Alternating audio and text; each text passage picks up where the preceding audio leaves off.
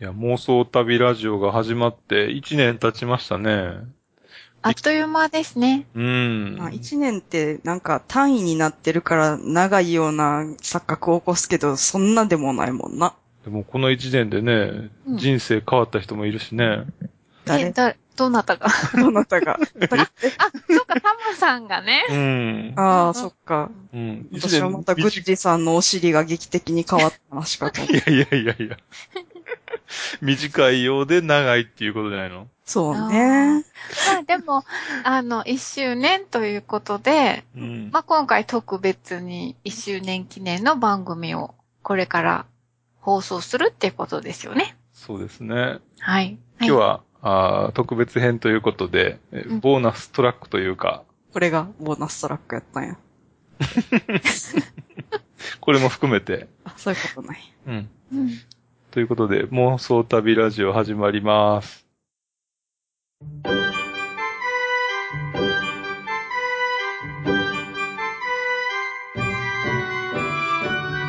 妄想旅ラジオ調生き物食べ物べ物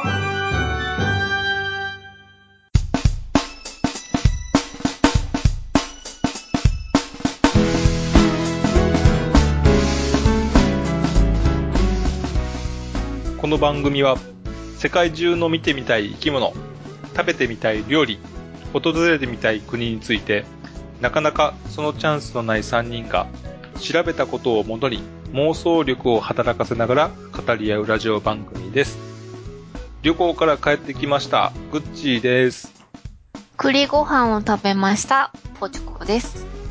大都会名古屋に翻弄されてます。たまです。 そんな翻弄するほど都会ではないと思います。それはそえ俺俺のセリフじゃないのそれはえ、どういうことえどう名古屋奈良からは名古屋やったらそうでもないんじゃないの、 でも、うち大都会名古屋って言ったけど、うんこれでも表現は抑えてるで、だいぶ。そんな大げさになんかなったらいかんと思って。え、名古屋が大本心ではもうなんか未来都市って思う時があるも ん。なんでよそん そんな箱と言う人は初めて。初めて。だって名古屋駅前とかに行くともう、 おかしいやん。なんか建物の高さがさ。ナナちゃんが裸であ、ななちゃんが裸で。いや、前うち見た時え青空着とったよ。ほんまに。ああ、そ。そううんうんう。びっくりしてる。そんなに高いビルがあるわけでもないし。ある、ある よ。ですかあの、駅前のねじったビルみたいなのですか えだって駅前のビルってさ、こう、もう、でっかすぎて高すぎて、一個ずつの窓とかもう点みたいになってるやん。点点点点って。わかるこれ。わからんかな。全然ってか、あ、あ、なんて網戸みたいに見えるって感じですうん、なかん、かあのちっちゃい点の窓も絶対普通のサイズなんやよなって思ったら、あーすごいなーってなる。ああ、でも東京とかと比べると、なんかもうビルの量が少ないですよね。あ、そうなんじゃないかな。東京、去年行ったけど、すごかったな、確かに。うん。 あの、でも、な名古屋の生活は、まあ、そんなにまだ長くないかもしれないですけども、うん。そ、それがやっぱり一番の、なんていうの、えっ、と、ギャップですかね。ギャップ。ああ、めっちゃベタなとこで行くと、スーパーに行って、お味噌コーナーを見ると、愕然とする。何それ。だって赤味噌がさ、う。うん関西やったら、まあ置いてても、まあ、一個、一種類置いてますよ、みたいな。うんうんうんどんだけ割合占めてんねんってなったもん。もうそう。ね味噌コーナー、で、あの、棚ってことそうそうん。え、そんな、だってそんなに味噌なんて種類ないんじゃないのう。いっぱいあるよ。赤味噌ってそんなにいろんな会社が作ってるんやなって思った。うんえ。作ってますね。いろんな会社が。うん。うん。じゃあ、まあ、そういうとこは全然違うんやね。食生活っていうのはやっぱりな。違う。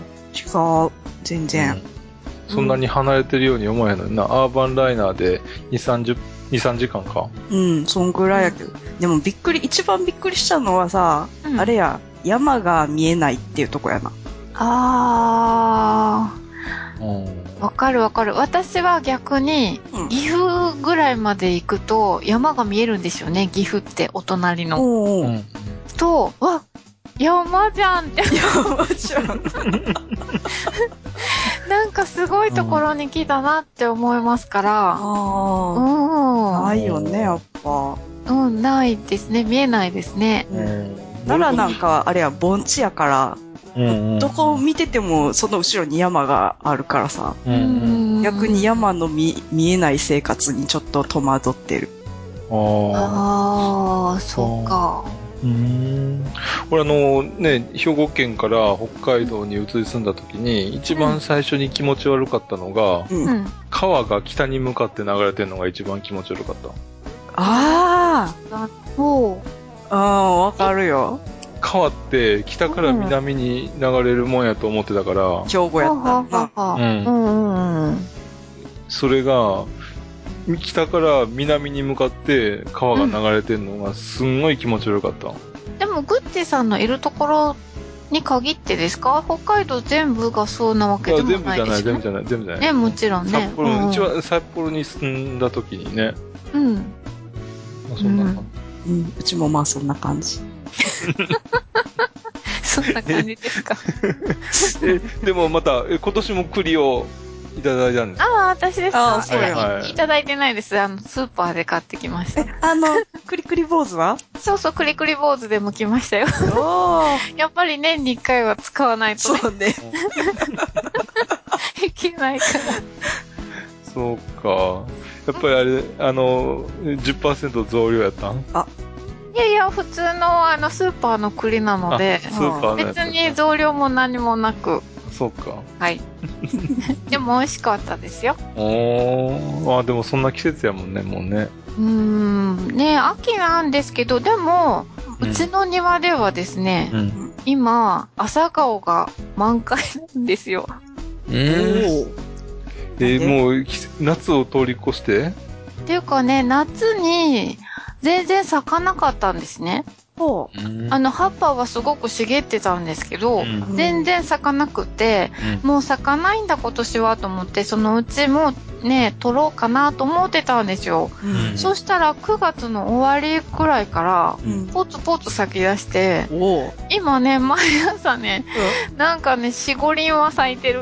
へー。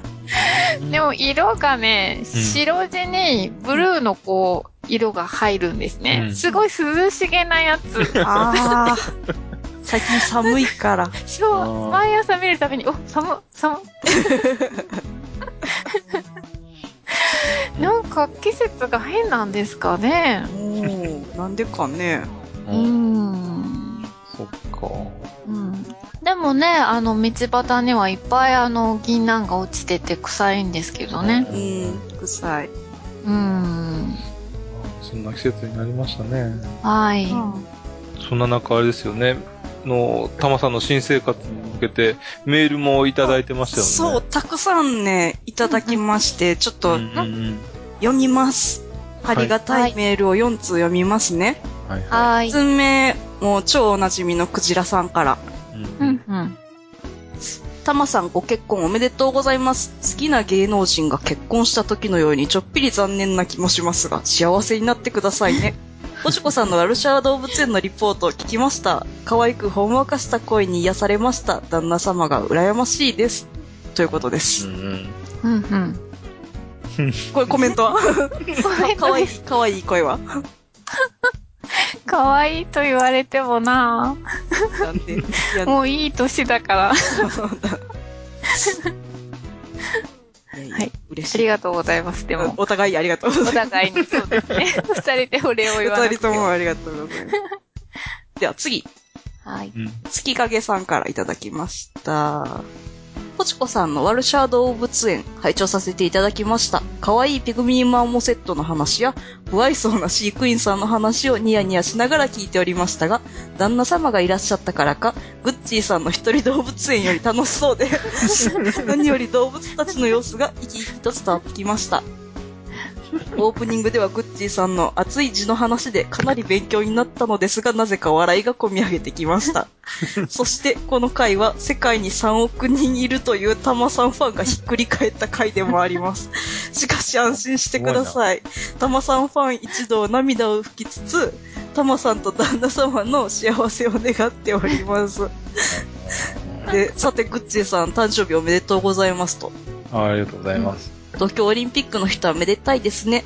64年の東京オリンピックといえば、猪熊勲が柔道で金メダルを獲得した大会です。ということで、イノシシと熊をリクエストします。あと、誕生日だからというわけではありませんが、お三方の一番好きな動物の回というのも聞いてみたいです。ということです。ありがとうございます。ありがとうございますますはい。うありがとう。両方祝ってもらって、ぐっち。ん。ほんまよね、よかった。よかった。よかった。この間の収録の時、ぐっちーさんの誕生日のこと忘れとったからね。そうですね。ごめんね。いえいえ、そんなもんですから大丈 そんなもんです。夫。もうだって、この、これぐらいになってしまうとね、うん。て誕生日はもう、もう、忘忘れてしまった方がいいかもしれない。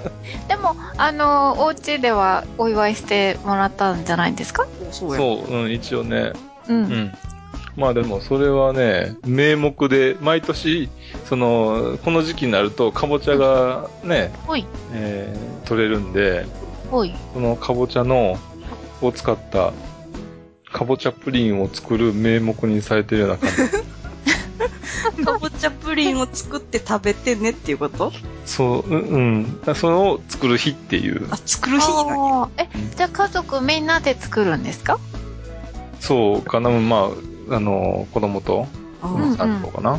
ーいいねえ、あの、かぼちゃの、よ、要は形を、器を使ってっていう、いや、あー器は使うんだけど、あーあの、そんななんていうのこ、とうん、かぼちゃかをぼ使ちゃをって、入れたうんうんプリンですそかうそうそうそう。えー、美味しそ美う。味しそうね。うん美味しいよ。めっちゃ美味しい。いい誕生日やんか。うんうん。うん。うん。そのを作る日、ね。食べる日かな。うん。がぐちさんの誕誕生生日日と。そうそうそうそう。うんうんうんうん。 まあ、たまさんファン3億人の話はちょっと恥ずかしいので飛ばすということでいい。はい。月影さん、ありがとうございます。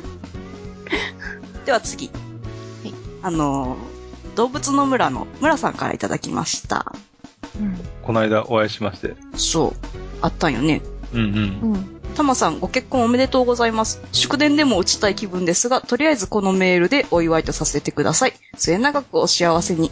アメリカの国鳥、白頭ワシは、一生同じオス、メスで添い遂げるので、幸せな夫婦のシンボルらしいですよ。白頭ワシのようにお幸せに。ポチカさんのワルシャワロケは大変楽しく拝聴しました。普段の収録に輪をかけて可愛らしい声でしたね。私は海外の動物園に行ったことがないので行ってみたくなりました。私の虫の展示は勘弁してほしいですが。グッチーさん、衝撃の告白 でした。しかし、先日お邪魔したオクトーバーフェストでは、グッチーさんは地べたに座って飲んでいたので、果たして大丈夫だったかしらと思いました。食物繊維多めにとってお大事に、ということですね。ありがとうございまあす。りおが気とう遣いいただきまして。もう、大変ありがとうございます。ぐちさんダメじゃないですか、そんな地べたに座ってたいやら。大丈夫。お尻に悪くないんですかもうね、旅行1、一ヶ月前にもうね、かなり悪くなってたから、もうんもう病院行って、とりあえず旅行までにはなんとか治さないかんと思ってう、ううん、ん。えーその時は落ち着いてたから大丈夫です。大丈夫です。いや、でもその、この気の緩みがまあーそうたそう再発の原因になるんじゃないそでうすそかうそう。あそ、そうそれはね。ううん、ん。普段から気をつけてないと。そうあの、座布団持ち歩いて、 持ち歩かなきゃダメじゃないですか。うん、ああの、ね、真ん中の空いたやつ。のね。あ、開いたやつか。うんうん。うんいや、ドーナツ。でもそれって本当うん辛い時には必要かもしれんけど、普段は別にそんなに関係ないんですかそうなん関や係ないことはないとは思うけど、うん。あれはよあんまりっぽほらどの時な。うんんうん、そうそうそうそう。あーあの、普段から刺激を与えない方がいいとかいうことはないんですか本当はね、うんあの、刺激物は食べたらいかんはずやねんけど、うん。おーね、きあの、香辛、香辛とかの辛いものとかはいはいね、はいはいはいはいはい。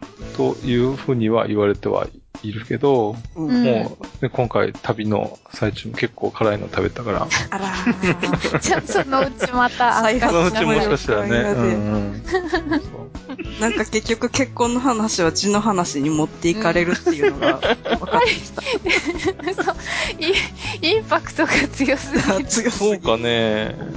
いや、強いやろ。いやいや、それで、あのー話題がさ、もうそれ一色にならないようにっていう、うんまあ、地の話一色やったような気がするけどな。いや、ありがとうございます。ありがとうございます。す。で、最後のメール、プスちゃんさんからいただきました。えっ、と、たまさんお幸せに楽しい名古屋新婚生活をお送りください。新たまさん。ということは、ポチコさんと近くなったということですね。なんかこちらもワクワクします。今回のポチコさんの動物園の会楽しかったです。やはり二人だと違和感なく楽しい感じが取れますね。いつもとまた違う声のトーンで可愛らしかったです。感想や内容面白かったです。前のグッチーさんの動物園録音の小さい声の怪しい感じ、かなりツボで良かったんですよ。面白いのが大きかったですが、と対照的だったのもさらに楽しく聞けました。ということですね。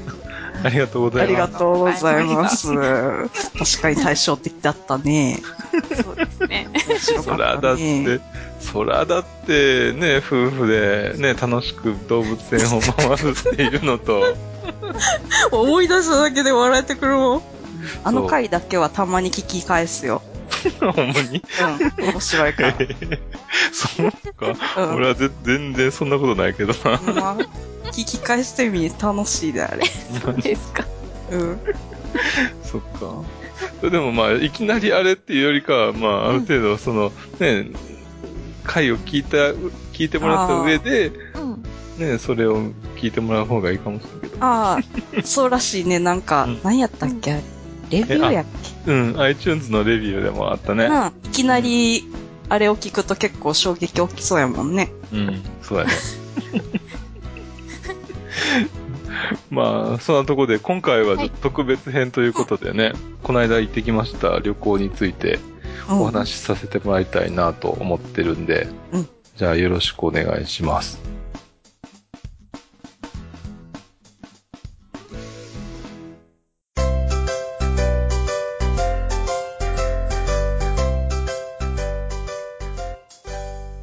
今回は、えー9月のおーシルバーウィークに行ってまいりました。えータイ、マレーシア、うんそしてシンガポールの旅についてちょっと、えーおごご報告ということで、報告。報告会や。うん、報告会ということで、はい。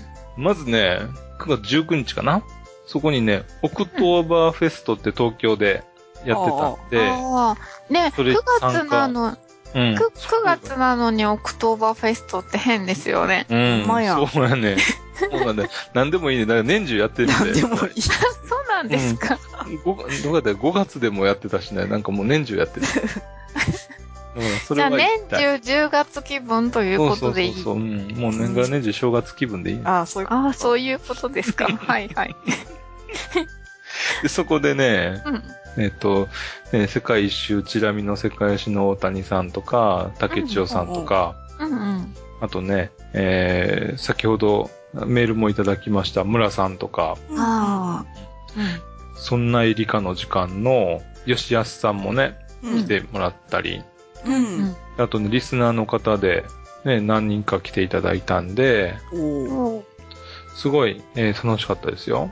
みんなでビール飲んで。そうそう。でね、そこでね、えっ、と、ちょっと呼びかけて何人かの人にね、あのー当日、その、タイのバーツと、うんはい。えーシンガポールドルと、うんうんあとあの、マレーシアのリンギット、はいそれを、あのー余ってる人があれば、うん。その当日の、あの、持ってレきートで、そう、持ってきたら、あのおー買いますよっていうこと で、うんうん。あ何名の方か持ってきていただいて、えー。おーでね、あのーこれ事前にさ、ちょっと、うんえー個人外貨両替って、ううん。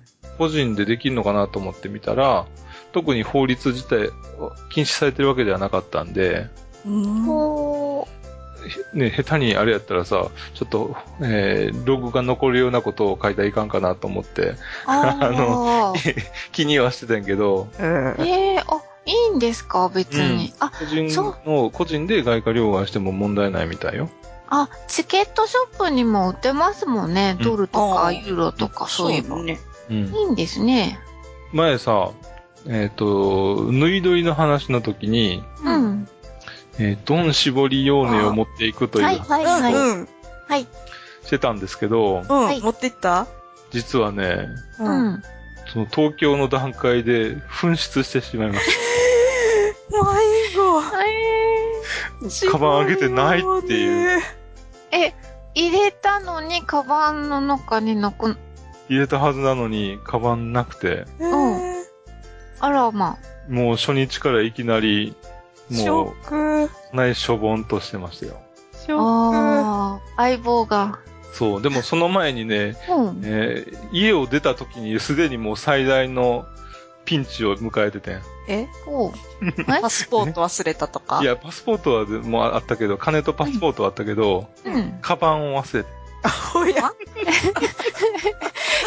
おえ、やじゃあ何を持って出かけたんですかいや、財布とパスポートパそうそう、財布とパスポートが入ったちったら、あの、 さ、なんちゅうの、さ下げバック、バックっていうか、うんそれは持ってて、うん。うん。で、うん。あの、ちょっと別の和室のとこにそう、あうの、ん準備しておいたうんバッグを、バッグっていうのかな、キャリーバッグか、うんはいはい。を忘れて、途中まで出たのに、うん。ないと思って、すごいな。それがで一っ番。かい方忘れるってやるな。そうやね。びっくりした、俺。よくででもこまんなとこで気づいたなと思って、まだ間に合う時間帯によく気づいたなと思って。よかったですよね。空港に着いて、そうお預けの荷物はないんですかって言われてないで気すうんづいてては遅いですね。そう。そうなった時にもうね、気づいてたらもうアウトやったらけどね。ああ。うん。とりあえずそれが一番のピンチだったね。うんもう出かける瞬間にオチがついたみたいな感じそうやだな。ね。まあでも、もうあれ、なんでも、金とさ、パスポートさえあれば、もう何でも OK やからさ。そういう気持ちがその、なんか忘れ物に現れたんやあろ。のそれかもしれんね。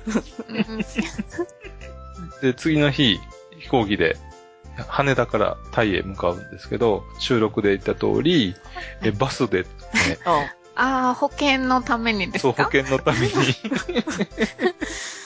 新宿か、やるなら空港まで1200円ぐらい。うんおー高っと思って。え、高いんですかそれは。電車で行った電ら。車だったらもね、と多安い分5、600円ぐらいで行けるはず、新宿から。だあ、そうですか。うーん。から、もう倍ぐらいするし、で、かつ、時間もさ、うん確定じゃないやん、ほぼ。ああ、そうね渋滞とかするんですかね、やっぱり。まあ、全然しなかったけど、でもそれをさ、考えて、うんあらかじめちょっとね、気をもんで、かつ時間多めにとってって考えたら、ちょっうんとね、値段も高いわ、そ座ってるだけでいいっていうにしても、ちょっとな、割に合わへんなと思って。えータイに、一路タイに向かって、うんバンコクですね。はいはい。えーバンコク行って、うん。で、バンコクから今度プーケットに、うん。今回の目的、あの、ダイビングの免許を取りに行くということがめ目的だったんで、そうだそうだ。うん。バンコク、プーケットっていうことで、もうすっごい人い、あのね日本人だらけやったわ。どっち本当もに。どっちも。え、プーケットに行くのもってことですかうんうんうんうーん。ほんま、なんか国内、日本の国内線かぐらいの勢いやった。へえ、そんなに行く、あ、連休だからですか。そううそう、みんな行って、うん。すごい数やったみたい。今回、すっごい役に立ったうん。スマホのアプリがあって、はい。 Maps.me っていう、スマホの GPS の機能を使って、うん。自分の、えー現在位置を取得するっていう地図アプリやねんけど、ほい。い。これは特にその、えー最初にえー地図をダウンロードしておけば、オフラインでも使えるやつでさ、おー例えば飛行機の中でそのマップスミーを立ち上げて、うん。で、自分の位置情報を取得したら、う。うんん。えー自分の飛んでる飛行機の場所もわかるし。えめっちゃ早く動くのあ、うん、あの、拡大していけばめっちゃ早く動くよ。あー楽しそうな。まあ、 ね、あのね、画面にさ、うん。うん大体この辺に走飛んでるとか、えーうん高度何メートルとか、気温何ぼとかうんうってん。いうのは出てくるけど、ああ、飛行機のその座席の前にあそうそうそるうそう画面にですよね。ううんんううんん。けど、そのマップスミを使うと、うん。今、この真下の街はなんていう街だとか、おー。すあぐー左側にその見えるのが、うん。えーなんていう島かとか、うんうんって。いうのはすぐわかるねんな。あーへー楽しそうね。うん。うんうん。細かい数情報が分かって楽しかった。でね、あのー本当にタイね、入国するときに、うん。うん。えらい待たされてさ、あら。ほう。多分、このあのーね、一月、二月前ぐらいにあの、爆弾テロがあったから、あー。そういうのあーそもう含めて、入国審査だとか、出国の審査だとかっていうのは結構時間かかってるのかなと思ってんけど、ううーん。ん。もうマイペースなのはいいんだけど、その究極のマイペースがさ、うんその空港の、あの、掃除のおじちゃんがいてんけど、ほい。その掃除のおじちゃんがさ、うん。あの、動く歩道のうん。手すりを掃除ししてるつもりやるねんけど、うん。うん。動く歩道に一緒になりながら、えー雑巾をその まま上に乗せて、え ねん どういう、もうその一箇所だけに こう、磨いてるってかもう置いてるだけやんな。そうそうそう。普通さ、あの、動く歩道には乗らずにさ、うん端っこで、うこう、んうん。なんていうの動く、なあそう自そうそ分うが。エスス固定されるやんな、地面に。うん、エスカレーターのお掃除してる人もそうですよね。ね、なん下か端っこかを上ねかにいますよねう。ん。うんうん。 で、一緒に乗って移動してんねん。それ結構楽しんでるだけじゃないです楽か。しんで楽んしの。んでる風もなかったけど さ、そういうのをもうね、いきなりみ目につくと、あ、来たなーって来たいう。な。東南アジア来たなーっていう、そんな感じになってさ。ううん。ん。で、また、その、プーケットのまあ空港に夜着いてんけど、うん。で、そこでタクシー拾って、うん。空港でね、うん。うん。この場所に行きたいんですよっていう、その宿のさ、うん。えー地図見せて、うん。お、オッケーオッケーっつって、 うん。もう何でも安請けせするからね、奴らは。何でも安請けやするから、うん。えー、おうち来いよって言って、まあまあ、だいたいこれぐらいの金額ですっていうふうに、あらかじめ、うんあの、言われてはいてんけど、うん。で、実際まあまあ近くまで行くねんけど、うん。全然場所分かってないねん。あー、よくありますうね。ん。でもみんな聞きに行ってくれることないですかそう、な、あのね、タイはみんなまあまあフレンドリーっちゃフレンドリーなんやけど、うんもう窓開けてさ、こうなんちゅうとかどこやどこやどこやっていろいろ周りの人に聞くからさ、うんおー。そうまあなんまあ、それでよくあり聞まくす。ねんけど、うんそれでもなかなかつかなくてさ、ううんん。手間取ってるから、うんさっきのあの、マップスミーのあアプリを出して、うん。 We are here と、うんうん。うえん。ーう我々はこっちの方に行きたいんやと、うんこ。こが、あの、目的地ですよとうん言ってやって、うん。こっちの方でカーナビの役割をしてやって さ、大変やな。そう。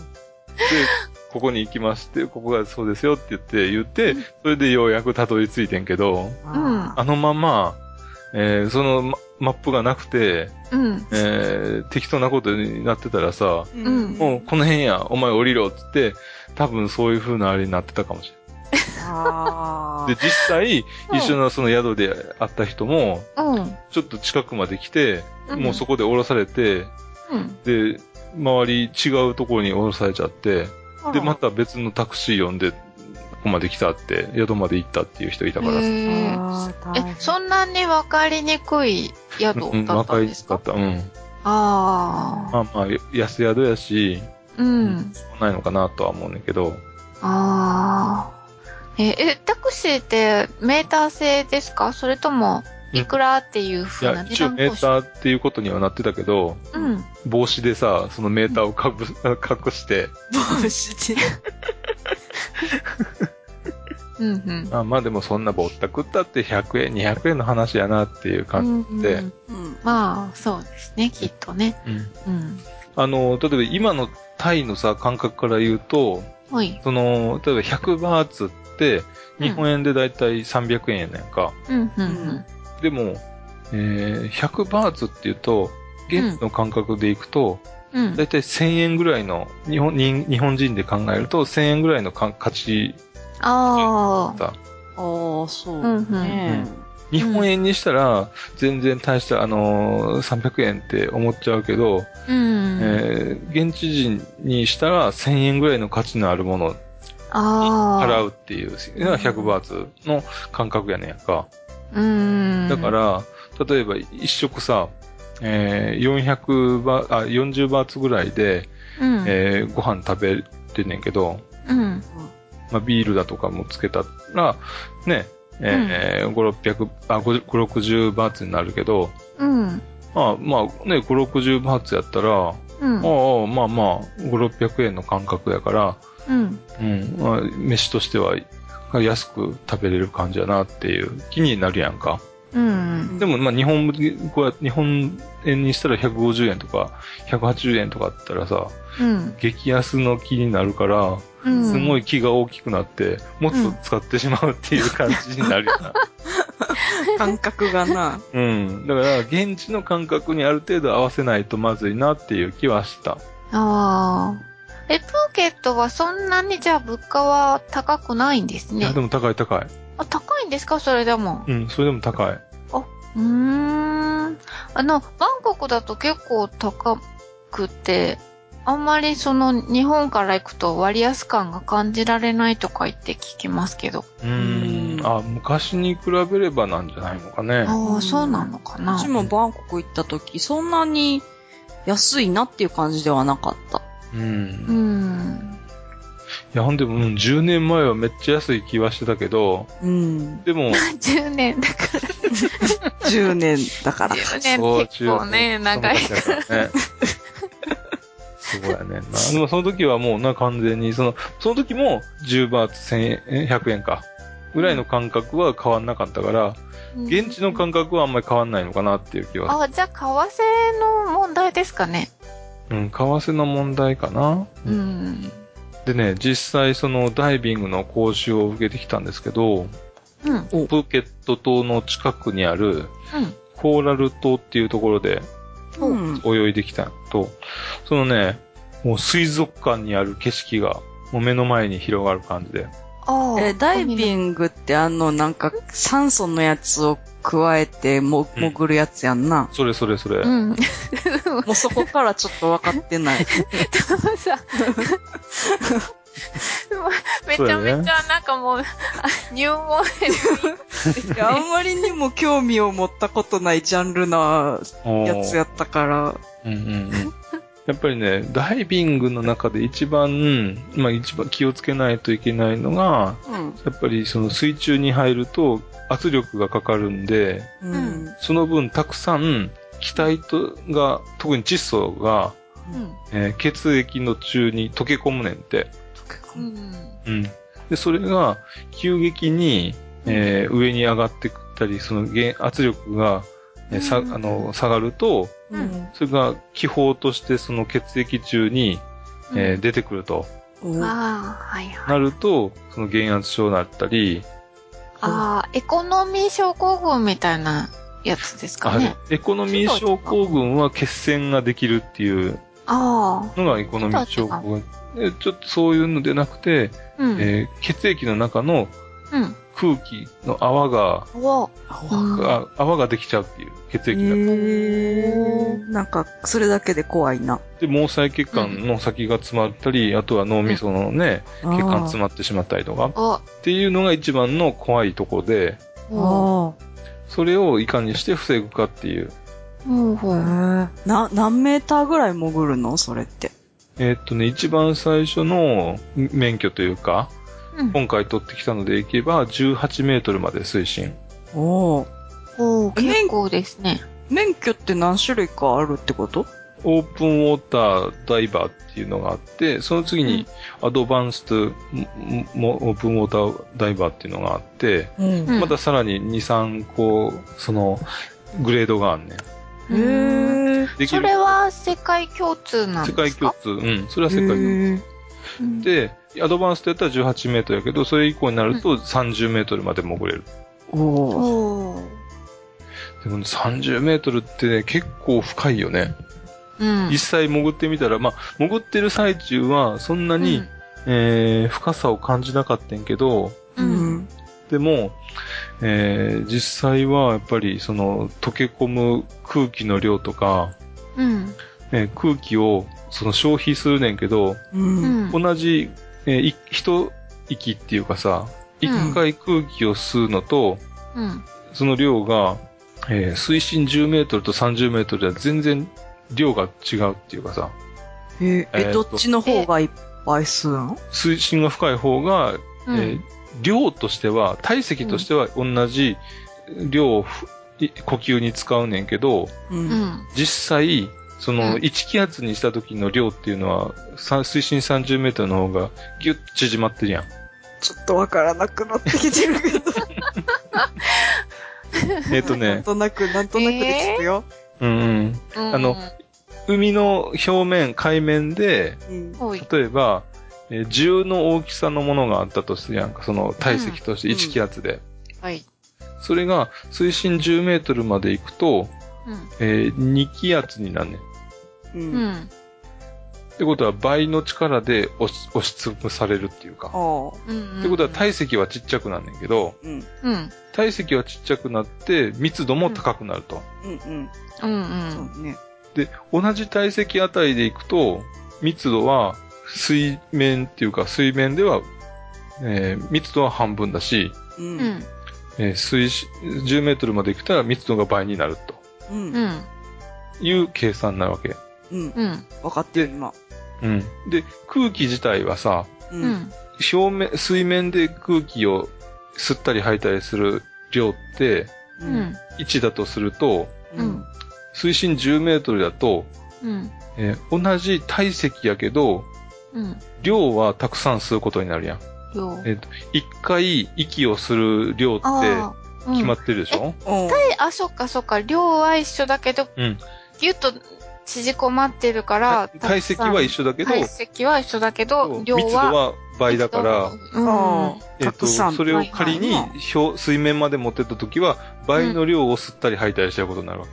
ああ、なんとなくわかったう。んんうんえ、それ吸うのっていうのはうん、どんな感じで吸うんですかなんか、要、ジュースかなんかのストローでチュッと吸うような感じで吸うわけですか自分で吸わないと出てこないんです。うん、自分で吸わないと出てこない。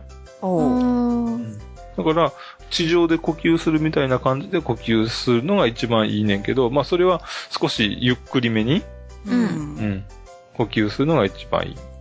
へほらそのね、潜っていられる時間って、そのうんタンクに入っている酸素の量うん。うんを、どれだけ長い間ちびちび吸えるかっていうのが問題やからさ。ああ。あねえ、もう勢いよく、はぁはぁはぁはぁ吸ってたらさ、あ。うんすぐなくなっちゃすうんぐなだく。なってるし。しかも、水深が深いところで、はぁはぁはぁはぁやってると、うんうえん一回の呼吸でさ、うん。うん。地上の何倍ものこ空気を吸ったり吐いたりすることになるわけやんあか。あ、そっか。ああ。だから、もうう、ん。あのー、深いところに行けば行くほど、うんできるだけ、その穏やかな呼吸でへえ。いる方がいいね。うんだから、タンクも長持ちする。タンクの中の空気も長持ちするっていう。ああ。へえ。でも、運動をしてるわけですよね。泳いでるわけでしょ、うんうんうんその下の方まで潜ってても。うん。ということは、やっぱり、それだけ下まで行くほど泳いだってことは、うん。息も切れるわけですよね。うん。まあ、ある程度ね。うん。ねやっぱり、ハーハーしちゃいますよね。そう。それはね、しょうがないかなとは思うねんけども、うんでもそれをできるだけ、えー急な行動をしないっていうかさ、ああ。っていうのを心がけて。難しそうですね。うん。ね、それはやっぱり、最初の、まあね、免許というかあれは取るけども、それはね、やっぱり慣れないと大変かなっていう気はするね。うーん。このさ、ダイビングって、う。うんん。泳げない人もできるんかなうん。泳げる泳げない全く関係ないな。ほんまそうなんですか、足が動かせるかどうかじゃない。ああ、それか。で、足で動かして、ヒレが、ヒレがついてるからさ、うん、うん。足を動かせばもうヒレでそのまま進めるし。あーで、泳げる泳げないって、息継ぎができるかできないかでしょうん、主にそれ。う。うんち、うちはそれ。うん、やろうん。え、けど私、息継ぎする必要ないやん。ああ。でもさ、なんか、その、いざ何かあって泳げない自分はどうしたらいいんやろっていう怖さがうん。あるやんそれは常に、それ、そういう人はあるかもしれへんな。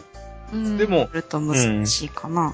でも、その空気さえ、ジャケットみたいなん着んねんけど、その中に空気を入れれば、ずっと浮いていられるから、へえ。それはもう救命胴衣代わりになるしさ、あああ、水面に出ちゃえば、それで、なんともないとは思うけどね。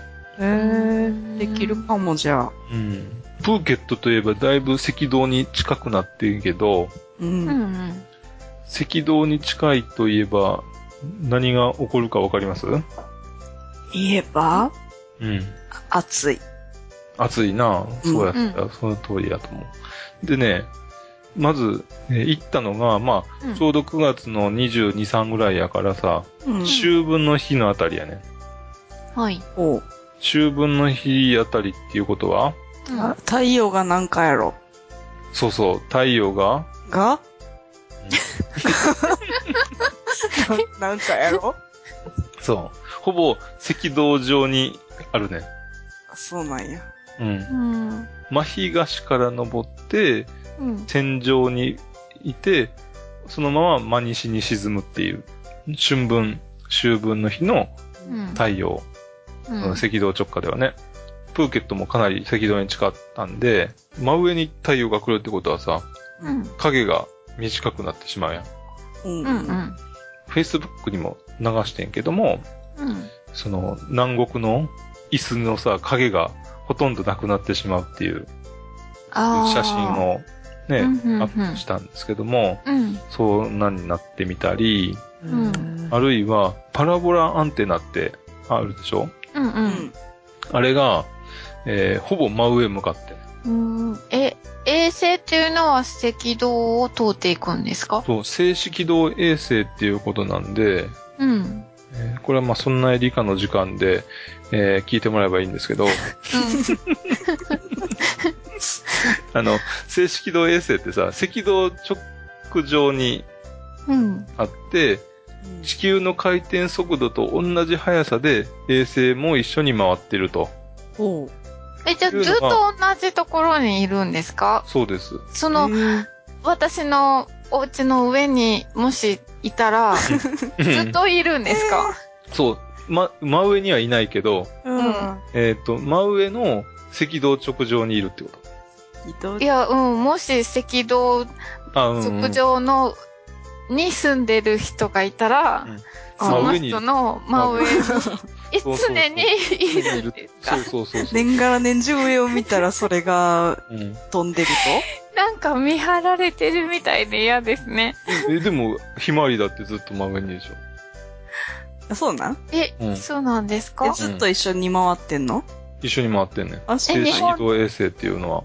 へーえ、ひまわりも赤道の上にいるってことですか赤道敵上に。のいる、うん、そう。じゃあすごいたくさん赤道上にいるんいる、いっぱいいるよ。いっぱいほんそうそう、いっぱいいよ。ほんまに。へえ、そうなんや。うん。だっていろんな国が挙げてるわけでしょそう。面面白いな、なんかう。ん。ビーっと並んでるのかな面白いな。もしかしたら、他のとこから見たら土星の輪みたいにさ、ずーっと回ってるかもしれないね。うんなってるかもね。そうなってそう。ああ、見てみたいな。うん見てみたい。うん。なんか、で、要は、そこにずらーっと並んでて、うんで、に日本のひまわりもその一人っていうか、一つ。うんだ全は然いから、その遠心力とうん。地球の重力とが釣り合うところが、まあそこだっていうことです。 うん。それでね、無事なんとかえー、なんとかではないけど、 あの、免許が取れたんそう、です取れか取れました、取れまし取れた。たんや。うんうん。え、それ何日で取れんのえっとね、3日間かな。えー、えーで、何回潜るんですかえっとね、まずね、初日は、その座学って言って、うんえー、まあ、講義受けて、うん。で、えーその日の午後に、えーうん実際に、まあ、プールでう。うんん。泳いでみて、うん。うえーん。こんな感じですよっていうふうにうん。講習を受けて、で、うん2日目から、えーうん海に出て、ほう。で、その海で、4回、1日2回の4回、うんうんほう。それをおこなすというのが、まあ、一般的。うんへえー。なんか思ったより簡単に取れちゃうんですね。うん。うん結構大、あの、簡単ですね。うん、た、だね、やっぱり3日間を空けるっていうのが結構大変みたいで、おー。 3日間取らないといけないっていうのと、あと、うんその、最終日、その日のうちには飛行機乗れないね。たくさん空気をさ、うん吸ってるわけやんか。うん。水深の深いところまで行ってるから、うんうん。よりたくさん通常よりも空気を血液に取り込んでるんで、うん。飛行機に乗ると圧力がどんどん下がっていくやんか。はうい。んだから、うんえー余計、地上にいるより余計、あもう、なんていうの、気泡になりやすいっていうかさあ。う。ん。うんあなので、うん。えーまず、えー翌日のフライトじゃないと、うん。えー飛行機に乗ることできない。あ、ーうーん。今度はね、まあ、プーケットから、うんその次、マレーシアに向かうんですけど、うんほいほい。目的が、うん。えーっとね、あそこのマラッカ。うんおうん。そのマラッカに行こうと思ったのが、その、たびたびカフェの旅時間で、はい。あ第32回に、ううんん。あのーね、世界のホテルっていうか、うんうん。うん。うん。で、うん紹介してたで、したところで、はい。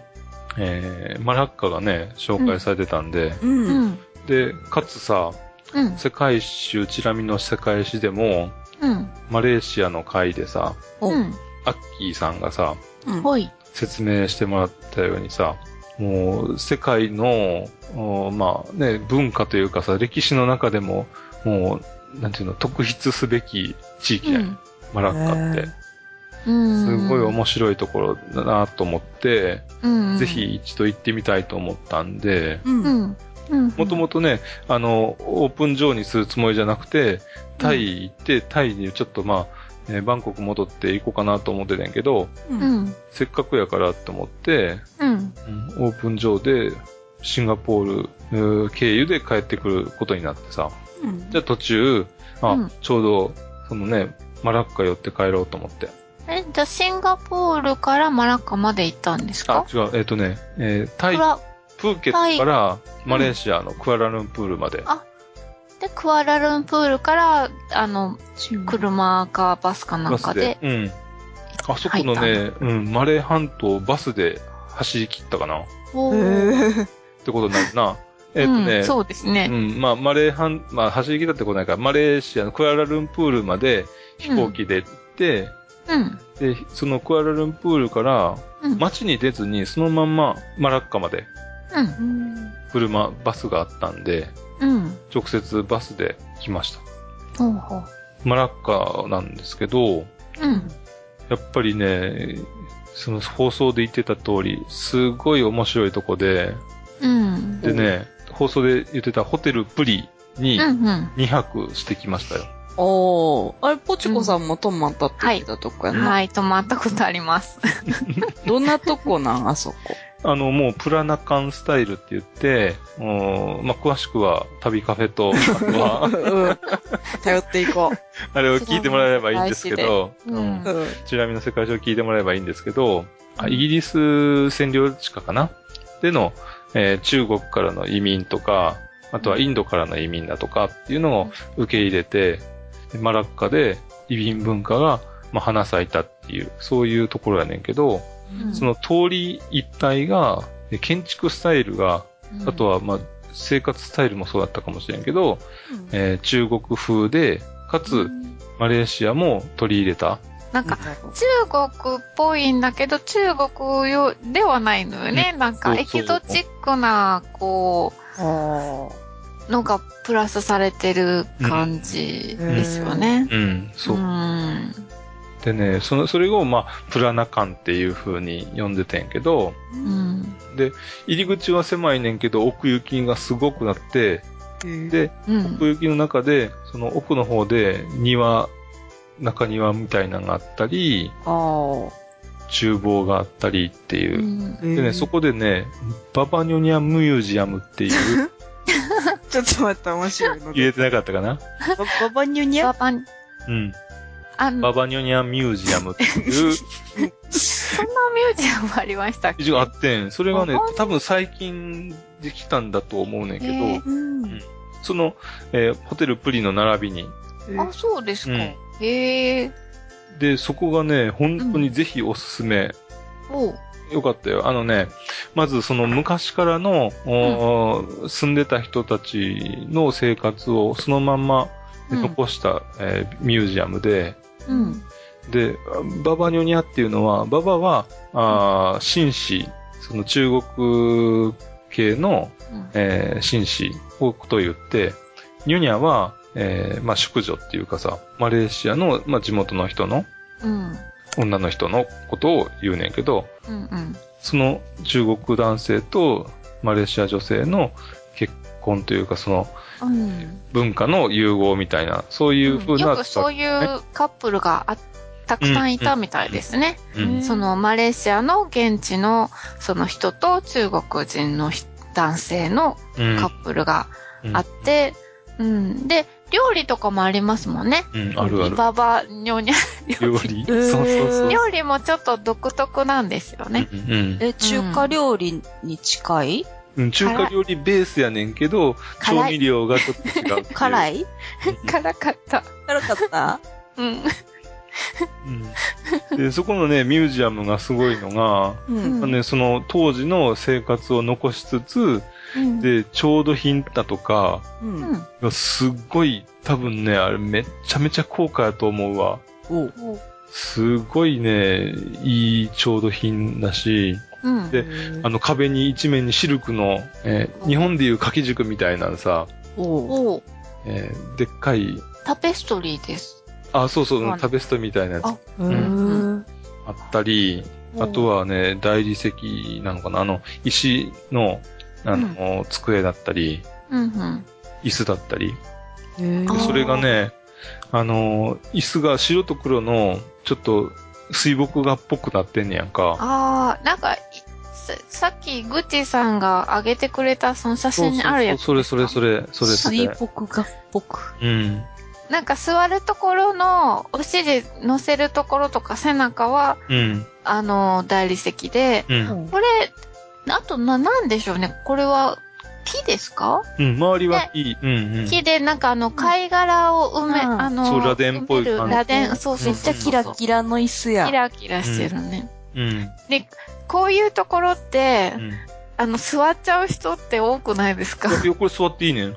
あ、えー いいやつですうか、んあ。めっちゃ座った で、こめれっ。ちゃ座った。そうですか。うんいや、あの、私もどっか、なんとかって、あの、博物館に行ったんですよね、うんミュージアムに。で、あの、柵がしてあって、うん座らないでくださいっていう風になってうんうんうんうん。たところに、いっぱい椅子とかが置いてあったんですよ。で、柵があるのに、もうみんなもうバンバン座る。すっごいな。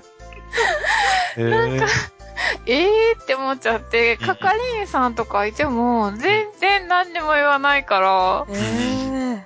うん。あこういう感覚なんだなって思いました。すごいな。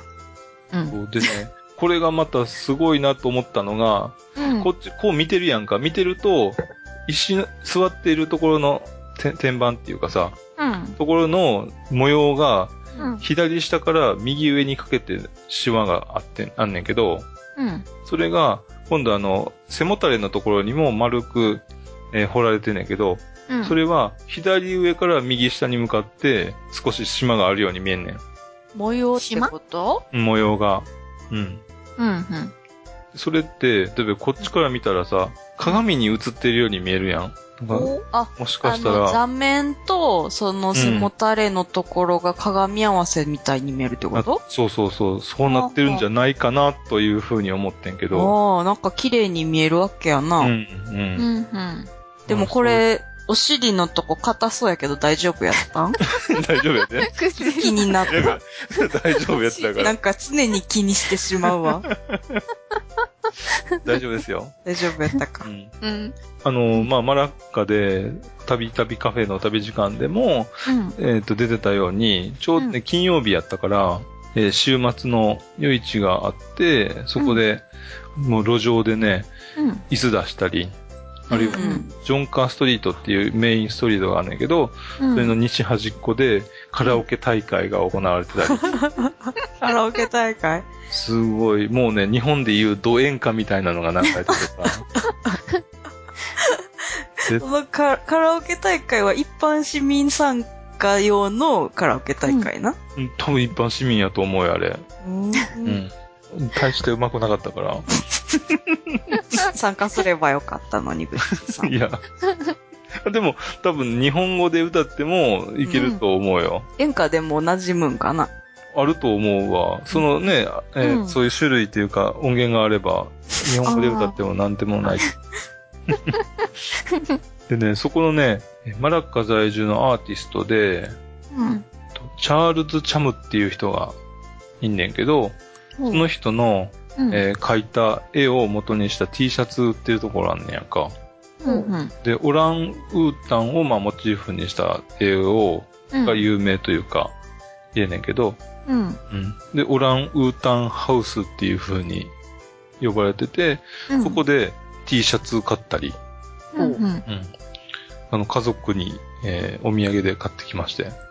マみラんなでオーランウータンの絵のついた T シャツを着るんそうですそうかそう。ういいんね。みんなでうん。行った で。っぽいするね。すごい可愛い。おあの結構好き。この人の、あの、えー面白いなと思って。マラうんッカ土産で定番とかはなんかあるのうわね、お土産がね、タイもないしね、マラッカもないねんやんか。いいのが。私ね、うん。うんあの、マラッカに行った時に、まあ、おすすめできるかどうかわからないですけど、あの、ビーズのうん。サンダルをうん。買ってきました。とビービズーズが、ビーズが、うん。だから、サンダルってこう、なんて、足、足その外側ですよね、要うは。ん。ううん。んうん。に、こう、もう全部縫い付けてあるんですよ。うん。抜いてきてあるうん。うんだからすごくキラキラ光るサンダル えー、すっごく綺麗で、え えー、ーあのー、ホテルプリのうん並びうのんその道にあるんでしょ有名なお店みたいで、うんうん。で、もうなんか、冷やかしで入ったんですけど、うんうん。もうなんか、おばちゃんが無言で、うんもうなんか私に会うのをもうどんどん出してくれる。 あんたやっぱこっちみたいな感じで。 でも本当になんかその時いいと思ってうん。買ったんですけど、うんうんやっぱり、あの、そこではいいんですよ ね。そうそうそうそう日本に帰ってきちゃうと、うちんょっと派手なんですよね。あおまけにね、布を巻いてあって全体に。で、そこに縫い付けてあるので、う皮んとかそういうのじゃないので、あ、もう傷ついたらもうそれで、汚れたら、もうなんか、もうダメになっちゃいそうなんですそう。ようね。んうん、だから外に怖くて履 けない ですよ。 飾りやな、それな。簡単に大事に取ってありまーうん。す。でたまに家の中で履いてみ て、いいねって思って、いいねまたしまっしまってて。いや、いいお土産になってうる。んそうそう、記念にはすごくいいですよ。うんうん、おすすめ。基本的にね、お土産ってないよね。まあ、そうですね。タイもないし、あ、はうい、ん何買ったっけな。ない、な本い当ないと思うわ。食品とか調味料ばっかり買った気がする。でそうですね。食べるものは結構うん。買いましたね。あの、マラッカでは、あの、お砂糖を買いましたよ。お砂糖おどんなお砂糖やった、えっ、と、ヤシのよしくな黒いね、あの、黒糖みたいな感じの色、黒糖よりちょっと薄めの色かな。うんそれの筒状になった大きな、うん。あの、うん。あの、かき氷食べませんでしたあ、かき氷は食べてないわ。あの、かき氷屋さんに行くと、それが、あの、うん。溶かした蜜がかかってるんですけど。へーああのね、夜市で、その、固めた砂糖っていうのかな。それそをうそうそう割。ってる人いたから。おー、じゃあそれそれそやれねそれ。。多分ねえそれすごくね、あの、美味しいお砂糖。へー味わいがあって。えー、あ、そうなんや。うん。それおすすめですよ。なかなか日本では売ってない。あ、でなすんねやろね。ううんん。でね、その、マラッカに、まあ、行くと、ぜひ行ってほしいところが、うんや。っぱりね、セントポールの丘かなっおか。ていう、うん。あの、えー丘の上からマラッカ海峡が眺められるんだけど、へえ。そこに行くと、本当にね、まあ、マラッカの街並みを一望できたり、うん。で、近くにね、あの、タワーっていうか、その、もあんねんけど、うんや。っぱりね、丘の上から見るとすごい綺麗やし、うんあとね、そこにはね、あの、ザビエルの性以外っていうのかな、おうを安置してる場所っていうか、もうんうんあったり、うんへうん。ーザビエルは、その、イエズス会から派遣されて、で、うん一回マラッカにやってきて、うんで、そっから、マラッカで日本人に会って、おうそれだったら日本に行こうかと、うんいうことで、日本に、に、布教に来たっていうことらしいんやんか。うん。布教が終わ終わってというか、まあ、任務を終えて、うんえー帰ってきたら、本当マラッカ、マラッカで死んだのかなそれか、死んだ後、マラッカに埋葬というか、うん。安置されてるのかわかんないけど、うん。で、死んでも、まあ、マラッカにその骨をうずめているとうん。いうことらしいね。うん。うん。ザビエルさんのうん。写真をうん。撮ってきたんですけど、写真。このカラーの人ですかそう、ザビエルさんの何の写真を撮ってきたん写真、ザビエルさんの像。ゾゾウウが、の写真。う ん、うんこれ室内にある室内にあんねで映ってるやつですねうん、そうそうそうそう。教会の中ですか教会の中。うんうん。そうかなーって、さっき写真を見た時に思ってたんですけど、うんうん。なんか私のあの、子供の時に教科書に出てきうんたザビエルさんとちょっとちょ違う。っと違うよね。そもう。う65分か。 まだシンガポール動物園が残ってないけど、どうしよ一番大事なとこそこじゃな いの。うんなあ。う。ということで、これはいずれ、うん。今度あれかな別枠で、 え、そんな。何かの特別な時に、うん。もっとあの温存しとこう、なんか。温存しとくか。記あ念なんちの、こゃうのシャックルかなんかで、うんはあ、はあはあ、ほんと、こんなに喋るなんて動ね物。園の写真はないじゃないですか。どこないのかと思ってた。この熊の実のニモの写真はなああ、そうだ。それね、あ、それはね、えっ、とね、しん、あ、マラッカ。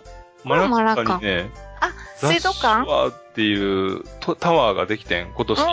んあ、新しいのがでうきん。で、そこに、ビルの2階に、た。うん。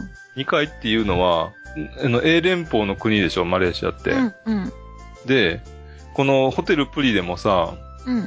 セカンドフロアって言われて、うんセカンドフロアやと思ってたら、2階やと思ってたら、実は、え1階がグランドフロアでしょうん。はいい。で、2階がファーストフロアで、うんうん。 3階がセカンドフロア。うんうんうん。えうん3階や。ってん。はあ は迷いそう。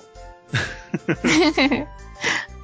だから、あら、2階やと思って、あ1つ階段上がればいいやと思ったら、2階階段上がらないといけなくて、うんちょっと、あの、疲れたなっていう。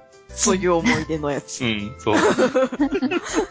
そういう思い出の熊。で、そ、の、ザ・シュワっていうところに、うん。ショッピングモールやねんけど、うん。そこにちっちゃな水族館がうんうん。入ってて、まあそこに行ってきたんですけど、うん。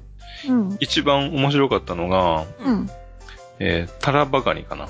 えはカニカニあの、食べるカニやんな。そよく食べるカニやんう。な。そう。日本やったら、こうん。の辺のあの、北海道やからさ、 うん。宮城物屋にいっいっぱい置いてあるで、と思いながら、うん。うん、展示されてたわ。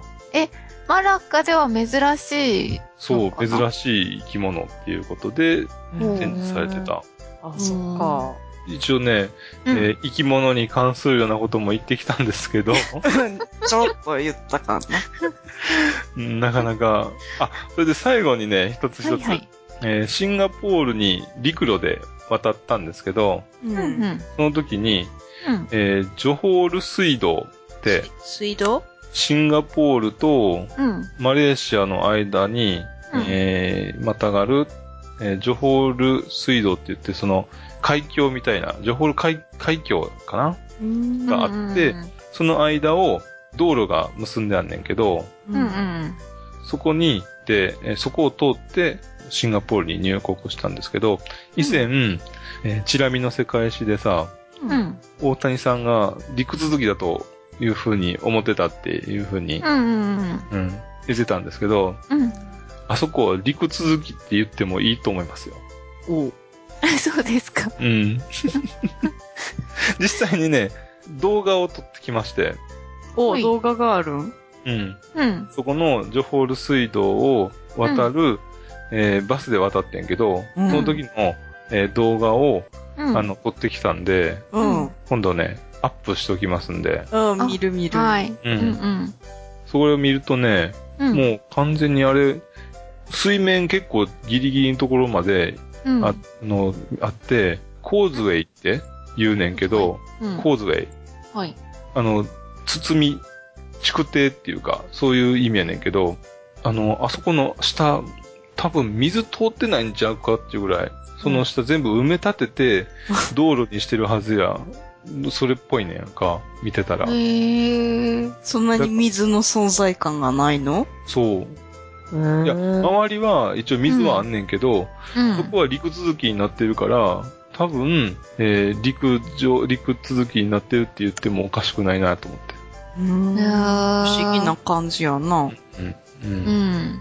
ということで、その後ね、はい。えーシンガポール動物園に行って、うん。お、マーライオンを見つつ帰ってきマまーラしイオた ン。が、まる、え、マーライオンは動物園におらんやんな。うんいないよ。ちょっと混乱した今。うんライオン、マーライオンっていうライオンいたっけなって思った。いや、いなかったんですが、うん。まあ、シンガポールにもね、水族館でそこにも行こうと思ってんけど、うんなんせ時間がなくて、うん。昼前に、えーシンガポールに着いて、うん。夜9時のフライトだったんで、うん。ちょっとね、えー動物園行って戻ってきたらもう4時、5時、ごあごろ5時か6時ぐらいになってて、おうん。その後行くにはちょっと難しいなと思って、マーライオンだけ見て帰ってきました。うんああ。結構強行軍ですね。そう。なんね、シンガポール泊まったらめっちゃ高いね。あああ、そっか。ねシンガガポールにその入って、入るまではよかったんやけど、入ってからバスに置いてかれてしまって、えあ。よかった。時間のロスもあん休憩かなんかの時にってことですかあ、いや、えっとね、入国審査がね、こうんれだけ外、まあ外国人っていうかさ、皆さんはもうね、慣れた人ばっかりで、うんこれ以外は皆さん、えーシンガポールの人か、うん。えーまあマレ何ーシ回アの人かも、マレーシアか、うん。だうん。けど、俺は完全に外国人が俺だけうん。で、えー俺はもう入国カード書いて、わーって入国審査やって、時間かかって、でうん。行ったら、うんもうバスがなくてさ、悲で、どうしたんですか荷物とかは荷物バスは、いや、入国審査は荷物は全部持って、に入国審査するから、荷物え、荷自体物はも全部持ってテたけッどク、があるんですかある、うん、入国バスは。うん。ええそれは良かったんやけ ど、うん。で、どうしたんですかで、そのまま、あの、ま、ま入国もしたから、うんえっ、と、その、入国のとこから、そ外出て、うん。うで、んそこでタクシー捕まえてんけ ど、でも、はいまだ、その、入国したばっかりで、うん。シンガポールドル、ほとんど持ってなくてさ、う。うんん。だから、まずタクシーの人にカード使えるかって言って、うんうんうん。で、カード使えるって言って、うんじゃあ、ちょっとあの、近くの両替所に寄ってほしいって言って、うん。両替所に寄ってもらって、うん。で、えーなんとか両替所でお金を変えて、で、その日、まあ、なんとか回れてんけど、おでーも、シンガポールではカードバリバリ使えるから、あ、そうなんですかうん。タクシーももうもう完全全に。然 OK なんですすね。そうで、最初さ、タクシー乗って、うん。あの、タクシーに乗るときにさ、うあん。の、動物園までいくらやって聞いて、ハウマッチって聞いてんけど、うん。あの、向こうの、その、タクシーの人に笑われてしまって、タイとうん。マレーシアは、まず最初に価格交渉するやんか。うんうんうん。で、その感覚でもうシンガポールでも、あの、いくらやって聞いたら、いや、あの、全部メーター制ですから安心してくださいって言って、あいくらって聞かれても、その、そんな聞かない方がいいですよっていうふうに言われてさ、あ。へえ、そうです。でも逆にメーター制っていくらになるかわからないから不安ですよね。で、まあでも安いっていうのは聞いてたから、ああ、そうですか。でなら、うん、帰国帰国してからさ、チェック来てもさ、うん。 800円ぐらいやったかな。あ結局ね、その、タイに、まあ、滞在中、4日間で、うん。免許、あ、免許のた、の、費用を除いて、うん。 4日間で1万円ぐらい、両替してんけど、うん。それでも結構酒飲んだりなんだか、あの、夜にはさ、ダイバーさん、その、講師の人と一緒に、あの、地元の飲み屋さんに行ったり、へえ。ビリヤードしたりさ、しててんけど、おううん。まあ4日間で1万円ぐらい。あ日本円でね。あ。うんうん。で、マレーシアでは2日間で1万円。おー。で、シンガポールでは1日で1万円。面白いな。高いなうん、だから、もう全然4倍、倍倍倍っていう感じだね。物価の価格が、雰囲気的にはね。あ。あうん。そう料理のね、あの味もさ、あ。うん。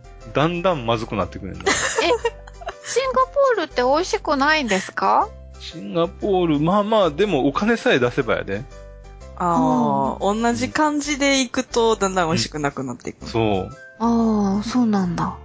もうね、高いはま、ま、まずいっては言わんけども、高いし、うん。まうあんそこそこというかそんなにでもないしっていう感じで。でね、うんで最後最後、うんもううん。もうこんだけ時間になってしまったけど、うん。うん。はいはい。実ね、帰ってきて、うん。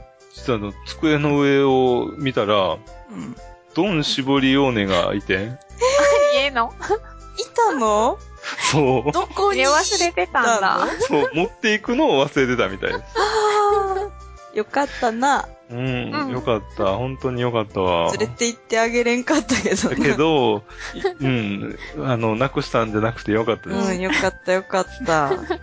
シンガポールのね、お話まだまだ残っているんですが、またの機会にということ で、そうはいね。一番のメインのような気もしないでもないけど。メインを残しておきながら さ、そう80メイン分喋ってんねんけど。メインがないわ。これが何分に縮まってるかわかんないですけども。はいねはい。編集頑張ろ はい。そういうことで、はいこれ一応、ええ終わりにしたいと思います。はーい。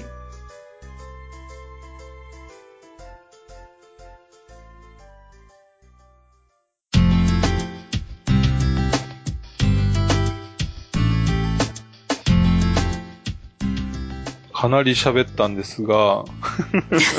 そう今ね。回の時間が ね、気になるところですけうども、ん、もうだいぶ喋ってるからね。えーまあ、メールを紹介しつつ、えー終わりたいと思います。じゃあ、まず、はい。ポチコさんお願いします。はいえーストリートボブさんからいただきました。私が初めて聞いたのがグッチーさんの動物園レポート。今回、ポチコさんの動物園レポートを聞いてぶっ飛びました。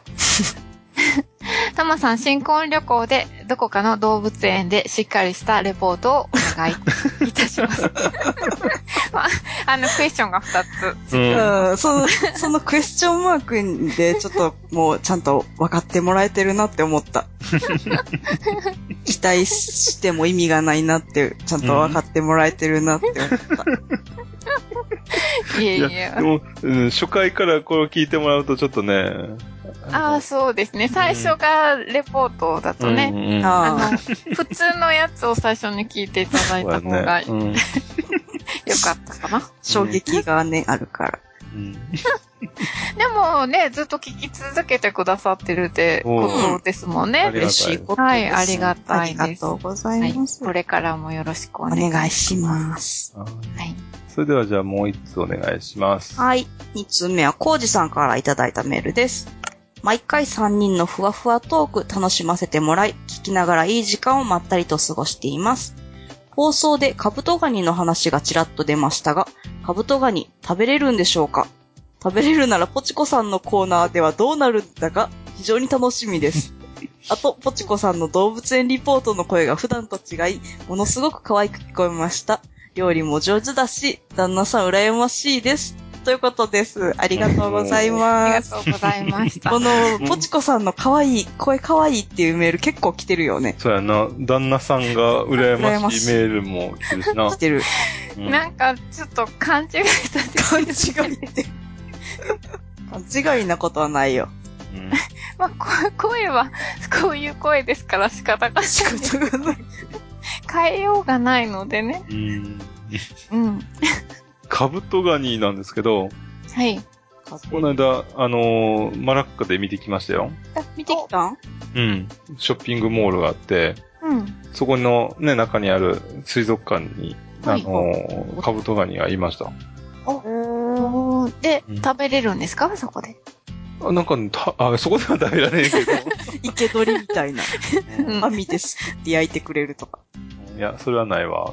なかったけど、でもね、なんか人工的に繁殖させてるっぽかったよね。えーうん。なんかあの、卵を食べるんですか食べるんやなんか食べられるっていう話を聞いたことはあるけど、ん。あの全ー、然調べてはいないな。あの、ちらっと調べたら、食べてるみたいですね、東南アジアのあたりは。えーなんか、まだカブトガニがどんなビジュアルかすらちょっと分かってないから、あんまりどんな姿で食べてんのか分からんけど。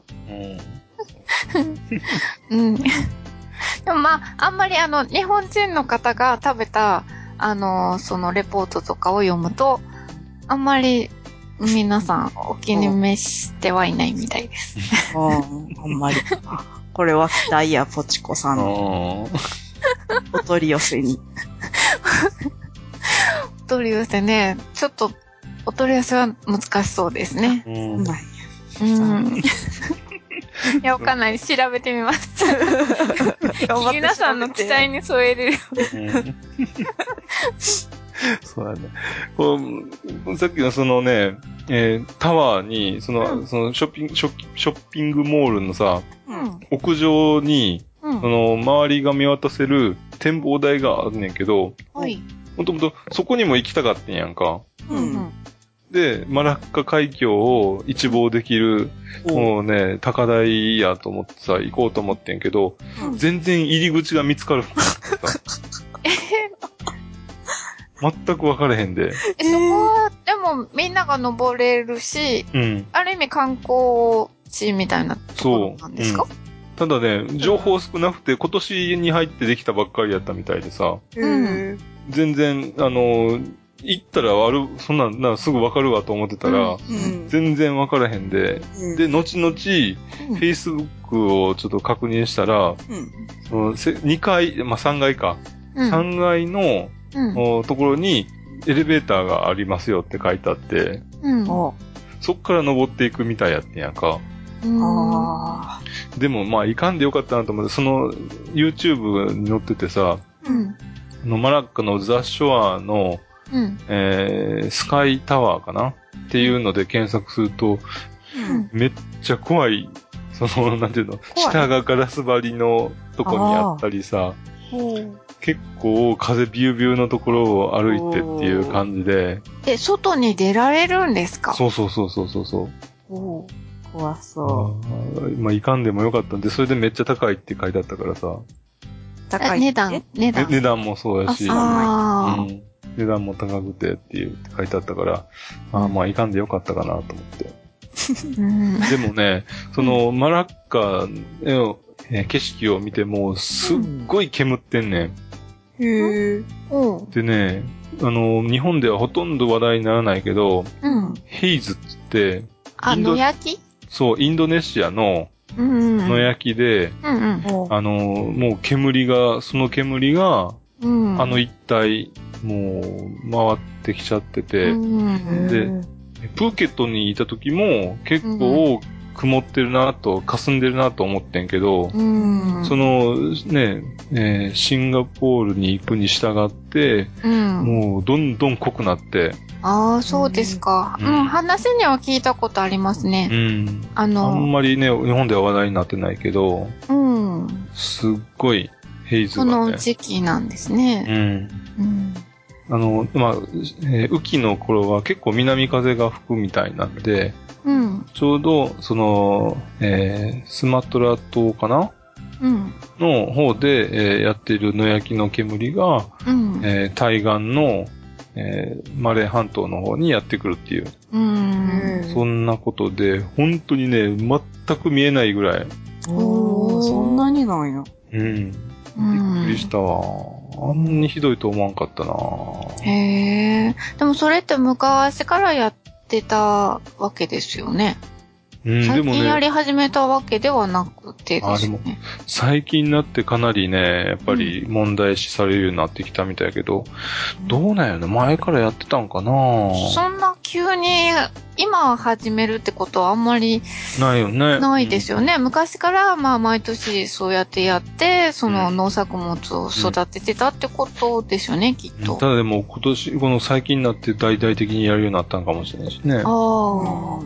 何かが変わったのかもしれないですね、じゃあ。うんいやあれを見て、ちょやっぱり、ね、しえー森林伐採が、森林破壊というか、かなり進んでるんやなと思って、びっくりしました。うん。まあね、そんなんもね、やっぱりね、じ現地行ってみないとなかなかわかんないかなと。うん。うん。ね。うん、いい勉強になりました。うん。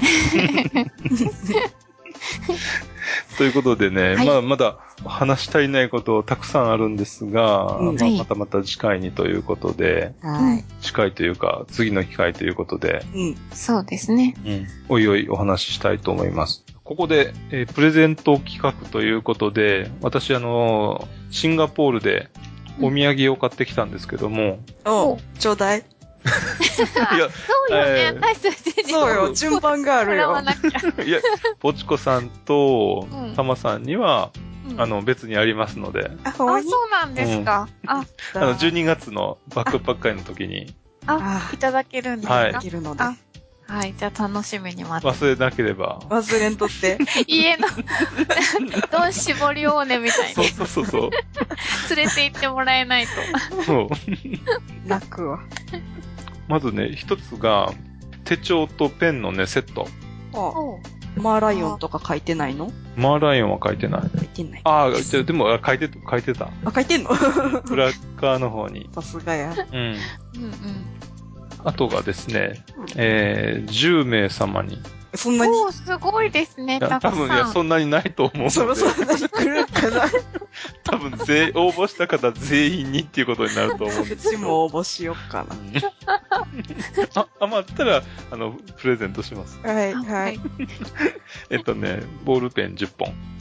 それもマーライオンのボールペンですかえっとね、2種類あって、うん1種類が、あの、シンプルな感じで、まあ、シンガポールって書いたやつと、うん。もう一つが、うんえーなんかスターバックスのさ、おい。あの、マークみたいな、うん。全然似てないねんけど、うんまあ。、丸くて、あ真ん中に絵が描いたように、で、周りに字が書いてあるっていう、緑色の。おえ、スターバックのパチモノボールペンってことです かまあ、そうだね。うん、そう。うんということで、で、それは選んでもらうんですかどっちが欲しいっていうのは。希望を書いていただければ、まあ、それに沿った形でお送りできると思います。で、もし応募者多数ということになったら、ちょっと、えーこちらの方で選ぶことになると思うんですけども、まあ、可能な限りお答えできるかなと思います。はーい。これもし応募が20人来たらどうすんのえーっ来と、るんかどうかは別として。先着順にするのか、抽選にするのか一応先着順で、先着順で。じゃあ先着10名様ってことですね。そうですね。はい。はい。ということで、その、おプレゼントの宛先なんですけども、妄想旅、アットマーク、gmail.com。mousoutabi、アットマーク、gmail.com です。お待ちしており待まっすて。ます。はい待ってます。で、このね、えー今回えーの話を、えーうんホームページだとか、あとは、えー YouTube に動画をアップしたいなと思っておりますので、まあ、そちらの方も、あの、えーホームページから、えー行けるようにしたいなと思いますので、それもチェックしてもらえたらなと思います。はい。楽しみ。ということでですね、今は回これで、えー終わりということで、またお会いしましょう。さようなら。さようなら。